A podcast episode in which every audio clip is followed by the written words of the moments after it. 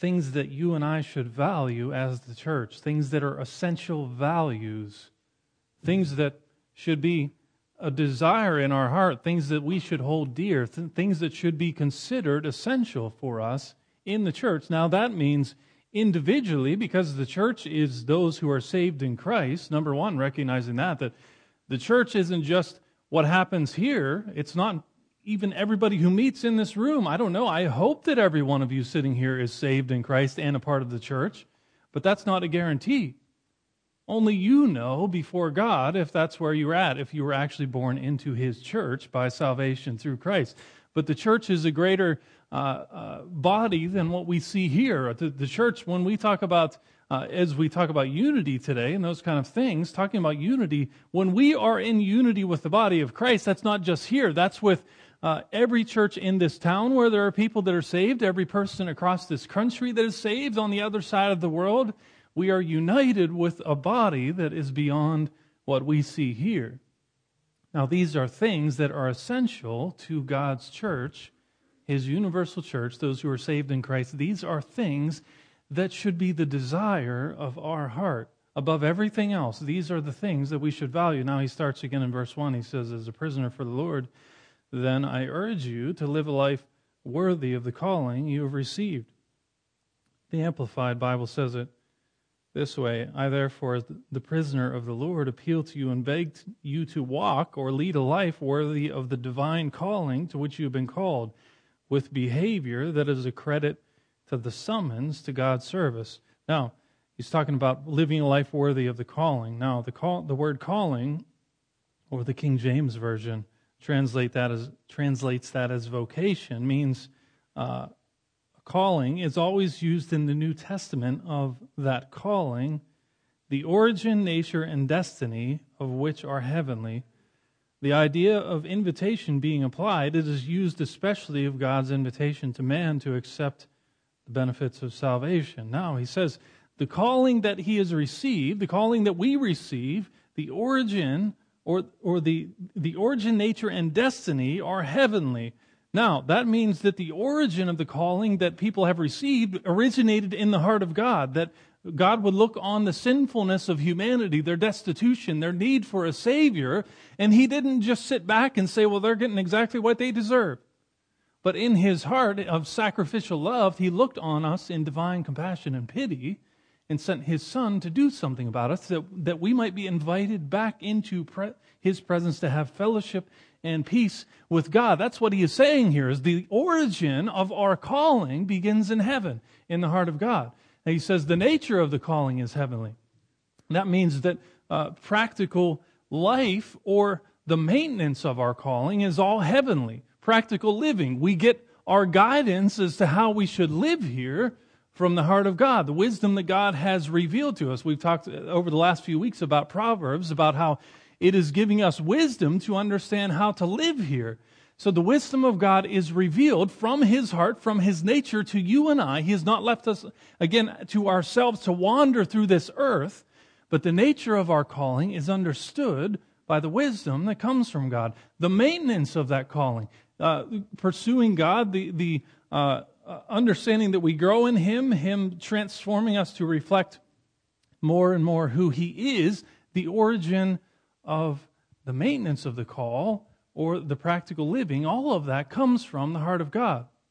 And he says that the destiny of the calling is a heavenly destiny. Obviously, everything that we are experiencing now, the work that God is doing in us, is leading us to a certain destination to stand in his presence. As we know that Christ, when he was leaving, his disciples said, If I go now, I go to prepare a place for you. And if I go to prepare a place, I will come back to take you to where I am. So the point is that everything that you and I receive, the calling from God back to His presence, every bit of that is from God in His goodness and His love toward us. It is not of ourselves. There's no way that we can possibly maintain that relationship or calling in ourselves. Every bit of it is from the divine mercy and pity of God that looks on our helplessness and provides us everything, as the Bible says, that is necessary for life and godliness. It all comes from God the Father. Now, Paul's exhortation to live a life worthy of the calling or invitation for them to peace and fellowship with the Lord Himself, that they would live a life that is worthy of the opportunity that they have to dwell in God's presence and to enjoy all the benefits of walking with God. Now, he says again, as a prisoner for the Lord, then I urge you to live a life worthy of the calling you have received. The exhortation is in light of all that the apostle had reminded them on, of in the previous chapters. If you go through the book of Ephesians and you read through it, you will see that the first three chapters are him just outlining all of these things that God has given to humanity, all of the benefits of walking with God. We see in chapter 1 it says that God has blessed us in the heavenly realms with every spiritual blessing in Christ. Uh, 1 verse 5 it says that we are adopted as sons through Christ. Verse 7 redemption and forgiveness is by uh, of sins is by God's grace. Verse 19 in chapter 1, uh, it talks about God's incomparably great power for us who believe. Chapter 2, verse 4, it says, Because of God's great love for us, because of his mercy, he has made us alive even when we were dead in transgressions. Starting in verse 11 in chapter 2, it says, Christ has brought those who were separated from God to peace and unity with God. Verse 19, in Christ we are no longer uh, foreigners to God, but fellow citizens and members of God's house. In verse uh, chapter three, verse twenty, it says God is able to do for us more than we can ask or imagine because of His power that is work within us. So the whole book so far, the whole letter that he had written to the church in Ephesus so far, he's outlining for them all of these benefits of walking with God. None of them are based on the people's merit. Every bit of these things is from the sacrificial love that is the heart of God. So now he gets to this place then in chapter 4 where he distinctly turns from that which is to be believed to that which ought to be done by those who are beneficiaries of the Lord's blessing. As a prisoner for the Lord, then I urge you to live a life worthy of the calling that you have received.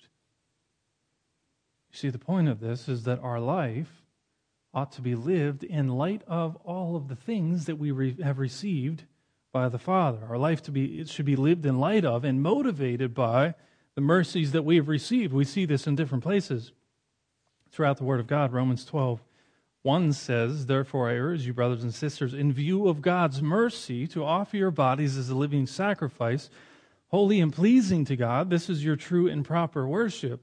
The New King James says it this way I beseech you, therefore, brethren, by the mercies of God, that you present your bodies as living sacrifice, holy and acceptable to God, which is your reasonable service. So, what he is saying is that it is reasonable because of all the things that you have received from God, all of the things that he has given you, not because you deserve it, but because of his goodness alone, because of all of these things, it is reasonable then that your response is to offer your whole being, every part of your, your thoughts, your actions, your desires, your intentions in life, your affections, every bit of those things would be offered to Him, that He would do whatever He would with all of your energy, all of your desires, all of your intentions, everything that you have. It says, in view of God's mercy, offer yourselves as a living sacrifice. Because of all that he has done, it is reasonable then that you would offer him everything that you have.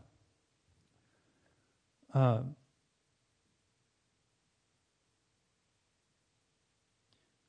again, verse 1, it says, As a prisoner for the Lord, then I urge you to live a life worthy of the calling that you have received. Uh, Young's literal translation says it this way I, then, the prisoner, for the master's sake, entreat you to live and act as becomes those who have received the call that you have received. See, the call that you and I have received is a call of redemption. The call that we've received is a call to fellowship with God. The call that we have received is to be His representatives here in this earth. What he's saying is because of this call, because God in His goodness has called you to these things, be careful and attentive that your life may reflect or your life may show that you are worthy of what God has offered you. Now, that's not saying that. You see, there's a fine line here because none of this is about us. Our work doesn't gain us salvation, our goodness doesn't gain us salvation. But you see, the point of salvation is that God would take what is broken within me and restore it, that it would reflect no longer my sinful nature, but that it would reflect who He is. Salvation that we receive isn't just a one time thing and then God's done with us. The salvation we receive is an invitation to God's table that we may sit with Him. And as we sit with Him at His table and have communion and fellowship with Him, the inevitable result of that, what necessarily follows, is the transformation of my heart. That I would reflect then who He is. See, that transformation in itself is not by anything that I have done. In that, then, there's nothing that I can do to gain salvation, but God's work continues in me, and I have to make a decision as to what I'm going to value in my life. Am I going to value what God actually wants to do in me? Am I going to value the freedom that God offers me?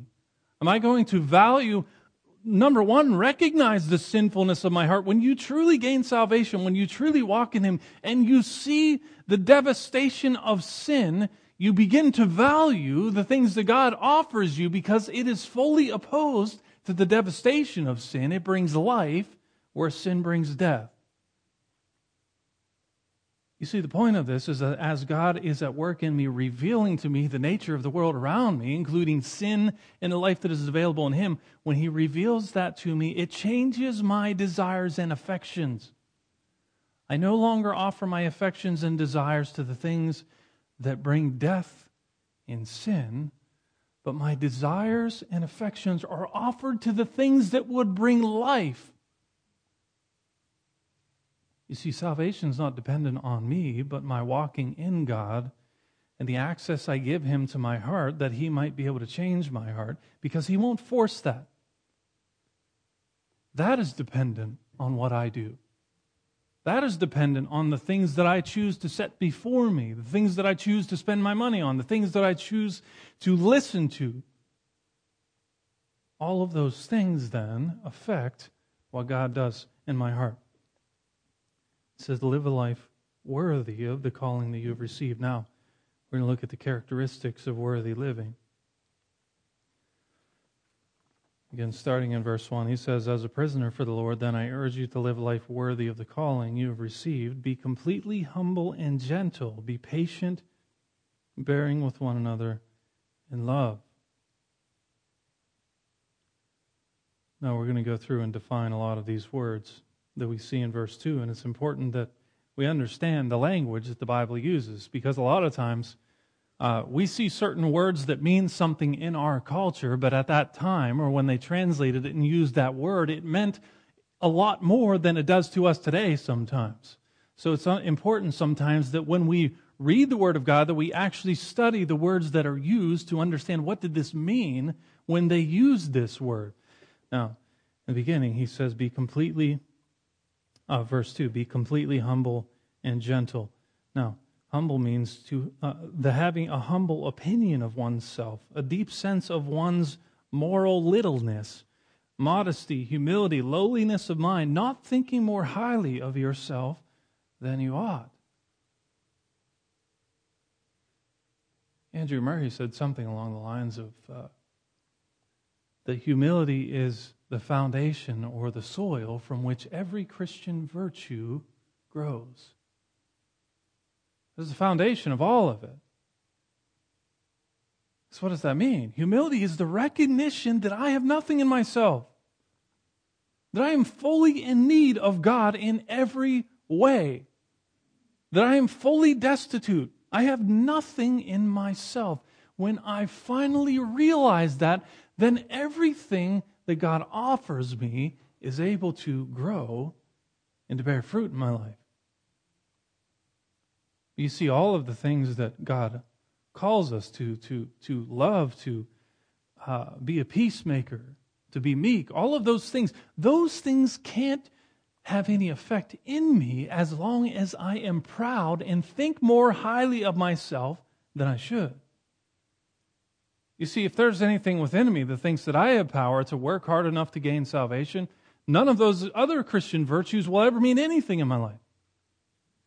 If there's anything in me that thinks that I should be more highly esteemed than other people, then you can be sure that Christian love or the ability to be a peacemaker or meekness, those things mean nothing in me. But when I finally realize that I am fully in need of God every single day and every moment, all that I have is what He offers me spiritually. When I recognize that, then the sacrificial love of God can be at work in my heart. Then the ability to, to call people to peace in a moment where there's just conflict, or to not be the person who somebody comes to you to, to stir up conflict. I can say to the person, you know, I don't need to hear, I don't need to hear this. Or maybe it's something you do need to hear, but hey, let's not just rip the person down. What are we going to do? How can we help the person? You see, because too often we stop short in all of these situations. There are times as Christians where we have to talk about difficult things. But too often we stop short, and our conclusion is how do I tell this person they're wrong? And our motivation is not to see a person restored or see a person gain greater life or see a person gain greater hope or understanding of who God is. You see, anytime that we have to deal with something, anytime that I have to, there are times I might have to talk to somebody about something in the life of another person, but it shouldn't be motivated by me just wanting to know information about somebody so I can think negatively of them, but so that I can understand how do I encourage? How do I lift somebody up? How do I lift this person to God in prayer? You see, humility is recognizing that I am fully destitute and in need of God. And this person, whatever they have done, they are in the, in the same place as I am. They might not recognize it, but my goal should be to see them walk in the life of God. Humility is recognizing that I am destitute and in need of God. And in that, then, the love of God, the peace of God, the meekness of God, all of those things are able to work in my life. He says, Be completely humble and gentle. Now, the word gentle, uh, in the translation, it can, it can mean gentle or meek, depends what Bible translation you're reading. It means to be mild of temper, soft or gentle, not easily provoked or irritated, yielding, given to forbearance under injuries submissive to the divine will of God, not proud, self sufficient, or obstinate. He says, Be completely humble and gentle or meek. And in that, then, given to forbearance under injuries. You see, the meekness of God that He instills in my heart allows me to be injured by others, but I'm not prone to react out of anger. You see, my disposition is to respond out of the life that God has given me. Again, recognizing the elementary truth that I have injured God by my sin, that I have turned from Him, that I have. How many times have we done things and it's like a slap in the face to God because we know full well that what we just did or said was totally wrong? And we didn't care because, well, I, I this is what I want to do. You see, when I finally recognize, let me say it this way. Uh, Oswald Chambers said, when we realize that Jesus Christ has served us to the end of our meanness, our selfishness, and sin, nothing that we meet from others can exhaust our determination to serve men for his sake. When I finally recognized that before Christ I was absolutely mean, I was absolutely selfish, when I realize that I can serve others for His sake, it's not that I condone or accept those things in others, but it's the recognition of every human's need for a Savior because that was my need. It's not that I'm just accepting and making excuses for that in other people, but my motivation should be to see them come to know the hope that is in Christ or actually walk in that because that is what is necessary for me. You see, without that, at some point, you can be sure, again, that you would be mean or selfish. Now, you might think that you're a good person, and to a lot of people, you might be. But at some point in your life, you will elevate yourself beyond other people. Meekness or gentleness is the understanding that I don't have to be the one that's highly esteemed all the time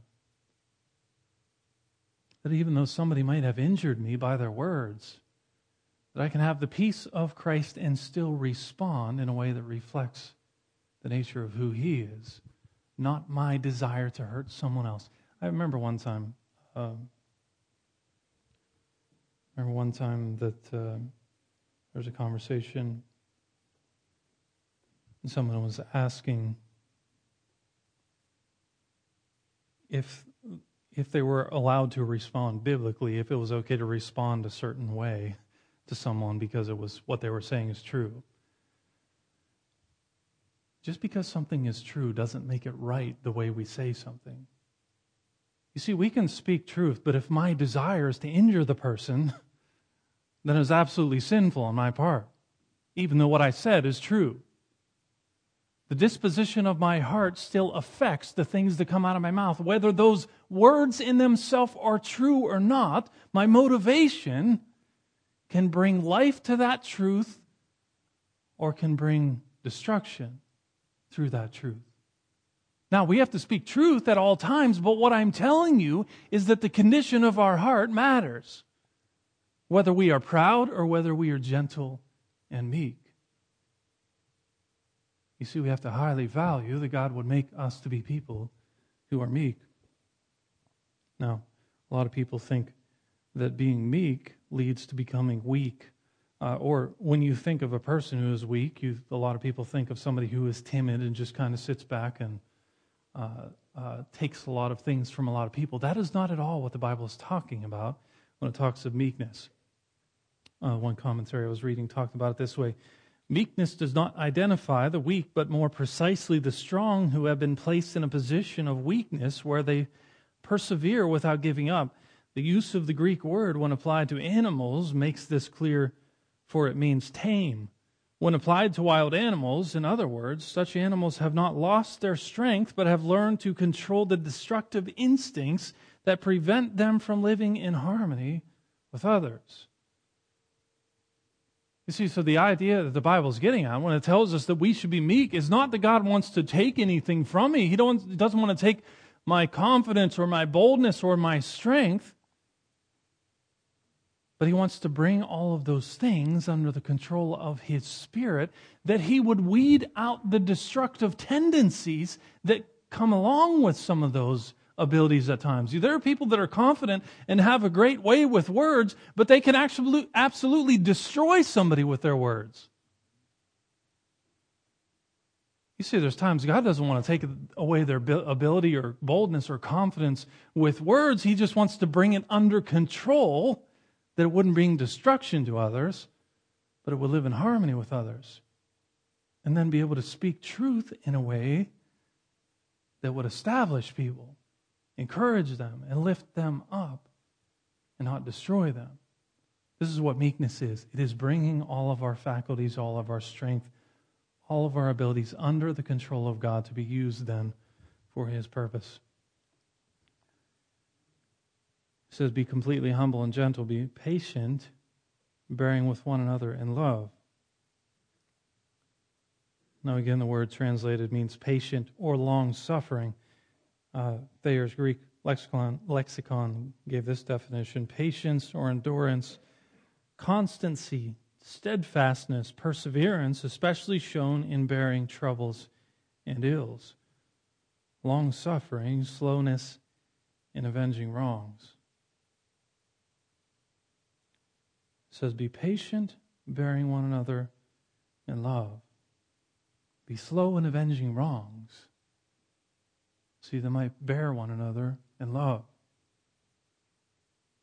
Persevere, especially shown in bearing troubles and ills. You see, patience or long suffering should characterize our interactions with one another. This is essential to the church. This is something that we should value. You see, my reaction when somebody speaks to me shouldn't be to assume that they meant the worst. sometimes there are things that we say, right, and we, we intend it to come across one way, but maybe somebody takes it a way that we didn't mean it. That happens. You see, my reaction when I'm on the receiving end of that should not be to immediately assume that the person meant the worst of what I think that they might have meant. Or even if they did, that my disposition towards them should be characterized by long suffering. 1 Corinthians 13, and Paul goes through and he defines what love is. he says all of the dispositions that characterize love. And uh, in the King James Version, they use the word charity. It still means love or the sacrificial love of God. They just use that word in translation, but it says charity, charity suffers long or love suffers long. Now, for me, sometimes maybe it's just me, but I can read things, and I, I, like to read different Bible translations to compare things just because for me, words jump out in different ways sometimes. And when I read that in the King James Version, the way that they trans, translated that, that took on such a more, in, such a greater intensity of meaning, seeing the words charity or love suffers long. It's totally different than a lot of the other translations say love is patient. means the same thing, but for me to see those words suffers long, that tells us that to sacrificially love other people, number one, I might have to suffer. You see, the sacrificial love of God is based and characterized by suffering at times.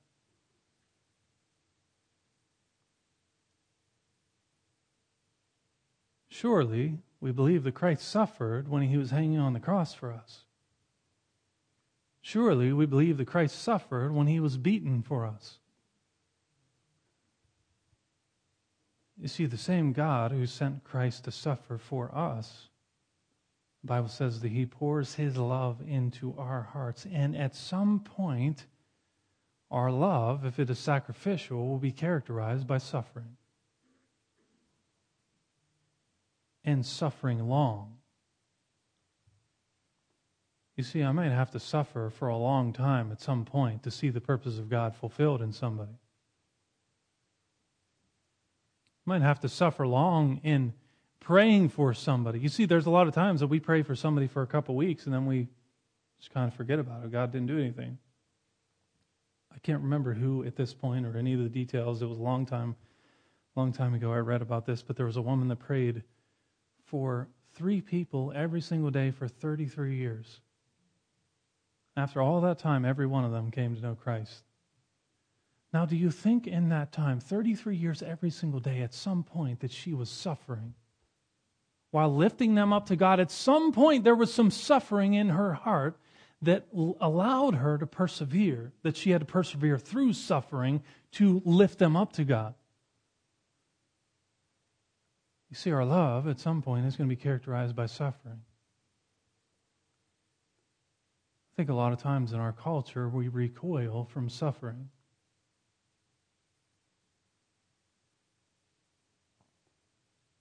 We have to recognize that to be completely patient in bearing with one another in love means that I'm going to have to suffer for you at some point, and you're going to have to suffer for me at some point. But when I do that, when we do that together, we don't consider that a burden. We consider the suffering for somebody else's sake as worthy of the calling that I have received from God. That's what he says here. Live a life worthy of the calling that you have received. What characterizes that calling? Being completely patient and bearing with one another in love. At some point, living worthy of the calling means that I'm going to have to suffer the same way that Christ suffered in love for other people.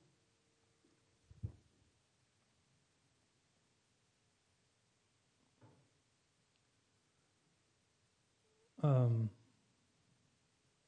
again, starting in verse 2, he says, Be completely humble and gentle, be patient, bearing with one another in love. See, then the apostle goes on to say that we ought to, in verse 3, make every effort to keep the unity of the Spirit through the bond of peace. Keep the unity of the Spirit through the bond of peace. Make every effort. It means to be eager to keep the unity of the Spirit in the bond of peace. Have an intense effort towards keeping the unity of the Spirit in the bond of peace. See, the first thing that we have to recognize is that unity comes from the Spirit of God. He said, make every effort to keep the unity of the Spirit. You see, unity is not a matter of us all just deciding that we're going to do the same thing. That's uniformity. That's not what the Bible is talking about. You see, we can make a decision that we're going to be in the same room together. We can make the decision that we're going to do certain things as the church. We're going to do all these things together. But that doesn't mean at all that you and I are in unity together. We can even get along together and not have any arguments. That doesn't mean that we are united together. The unity that the Bible is talking about is the unity that comes from the Spirit of God.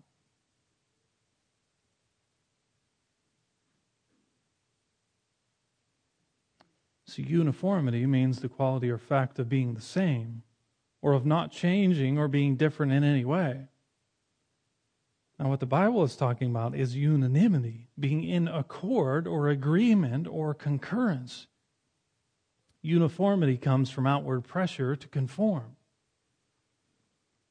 Unanimity comes from the inward desire to reflect the values of God. Understand the difference. Uniformity comes from when we receive pressure to all do the same things and think the same things and do the same things in the same way. That's not what the Bible calls us to at all. He calls the body of Christ to be fully diverse. Not in the essential doctrines, doctrines that we hold, those are the things that we rally around. But my, my thoughts are different than this person's thoughts. My opinions might be different than this person's opinions. The things that I like to do might be different than this person's. That doesn't mean anything in the church. Doesn't matter what color you are, what the color of your skin are. It doesn't matter how much money you have. None of those things that our society looks on None of those things matter. You see, what matters is the disposition of my heart that the Spirit of God gives me to be concerned about the things that God is concerned about, to reflect the heart of Christ. Those are the things that bind His church together. The salvation that we receive in Christ being first and foremost. You see, at some point, we have to understand that even as the church, we can disagree about things.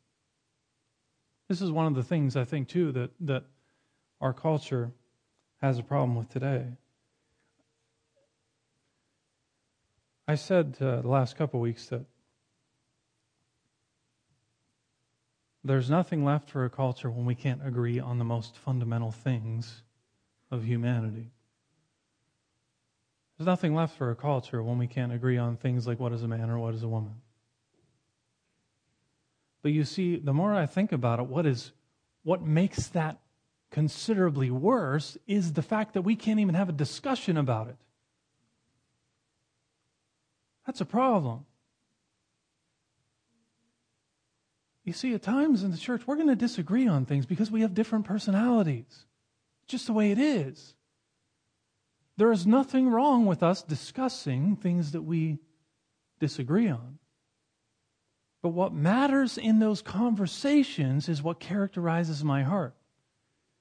Am I characterized by gentleness, meekness? Am I characterized by patience and long suffering love? Meaning that we might walk away from a conversation and still not agree on something, but I still absolutely love you in the name of Christ. We have to fight against, as the church, the way that the culture is having discussions. Because what happens now is if you don't agree, you are demonized. We have to fight against that as the church. We cannot function that way as the church. Now, I'm not telling you that we should be accepting of doctrinal things that are essential those things do put a wedge between us. Understand this also that unity comes from the Spirit. The moment that I step outside of what the Spirit of God is doing in me, the moment that I am not walking in the Spirit any longer, I have removed myself from unity.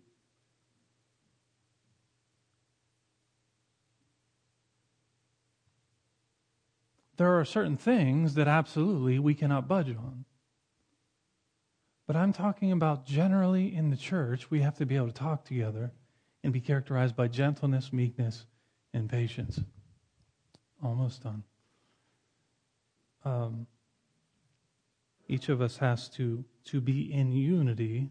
Each individual member has to be looking off to Christ. A.W. Tozer said it this way He said, Has it ever occurred to you that 100 pianos, all tuned to the same fork, are automatically tuned to each other? They are of one accord by being tuned not to each other, but to another standard to which each one must individually bow. So 100 worshippers met together, each one looking away to Christ, are in heart nearer to each other than they could possibly be were they to become unity conscious and turn their eyes away from God and strive for closer fellowship. What he is saying is that you and I can try as hard as we can to organize unity but it will never exist unless each individual member is looking off to the standard, Christ. When each individual member looks at Him and keeps their eyes focused there, we are then in unity. It's not something that I have to organize or orchestrate. It happens and it necessarily, it necessarily follows the disposition of my heart to fix my eyes on Christ.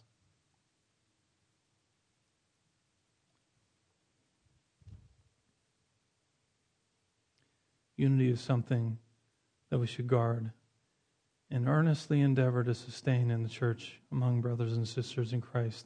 The worship team can come up as we begin to close this morning. Verse 3 says, Make every effort to keep the unity of the Spirit. You see, it's something that we should highly value and be on guard against anything that would begin to destroy unity. It says, keep, make every effort to keep the unity of the Spirit. What this means practically for you and I is that it should be something that characterizes my involvement in the church. That when I'm involved in the church, my desire is to walk in gentleness, in meekness, in patience. That I might bear the burdens of others, that I might bear sometimes the injuries that come from being in relationship with others.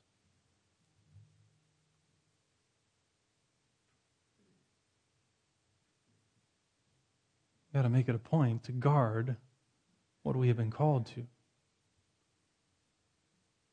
He says all of this then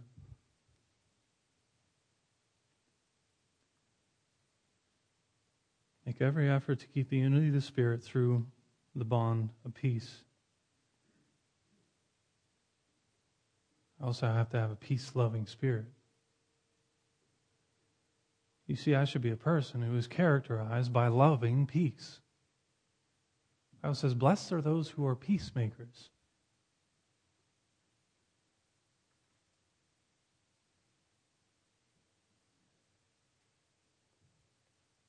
See, all of the things that we are talking about,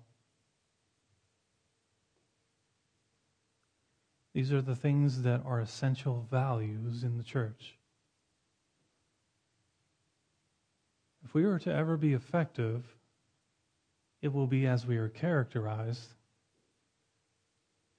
by living a life that is worthy of the calling we've received. If we are ever to be effective, it is will happen as we are characterized by gentleness and patience, sacrificial love, bearing with one another in love, and loving peace. Now, when I talk about, it's the last thing I'll say. When I talk about being effective for God, I'm not talking about just going into the world and getting a bunch of people to come to our church. You see, because we could grow to be a church of 200 or 300 or five or a thousand or 15,000. If we're not characterized by these things, then we're not effective. What I'm talking about is right now, today. Yeah, we want to be a part of what God's doing in the future, absolutely. But too, time, too many times we're looking off to the future and forgetting what God wants to do in me right now, today. If we're to be effective in encouraging one another, we have to be characterized by these things. If we want to be effective for our kids, that they would grow up and know God, we got to be characterized by these things. I have to fight against the culture's uh, uh, way of having discussions where immediately when we don't ag- agree on something, we demonize the other person. That shuts down the conversation. I win and you lose if I can make you sound worse. We got to fight against that. If we are to be effective in what we are doing right here today, we need to be characterized by the things that are outlined in God's Word. If we are to be effective in our culture, we have to be characterized by the things that we see in God's Word. If we are to be effective in our community, whatever you can think of, for us to be an actual, true representative of God, we have to uh, represent and be characterized by the things that are outlined in His Word. These things are essential, they're non negotiable. And if we are to be united in Him, it will come as we are gentle, patient, bearing one another's burdens, as we are meek, sacrificially loving each other, suffering long.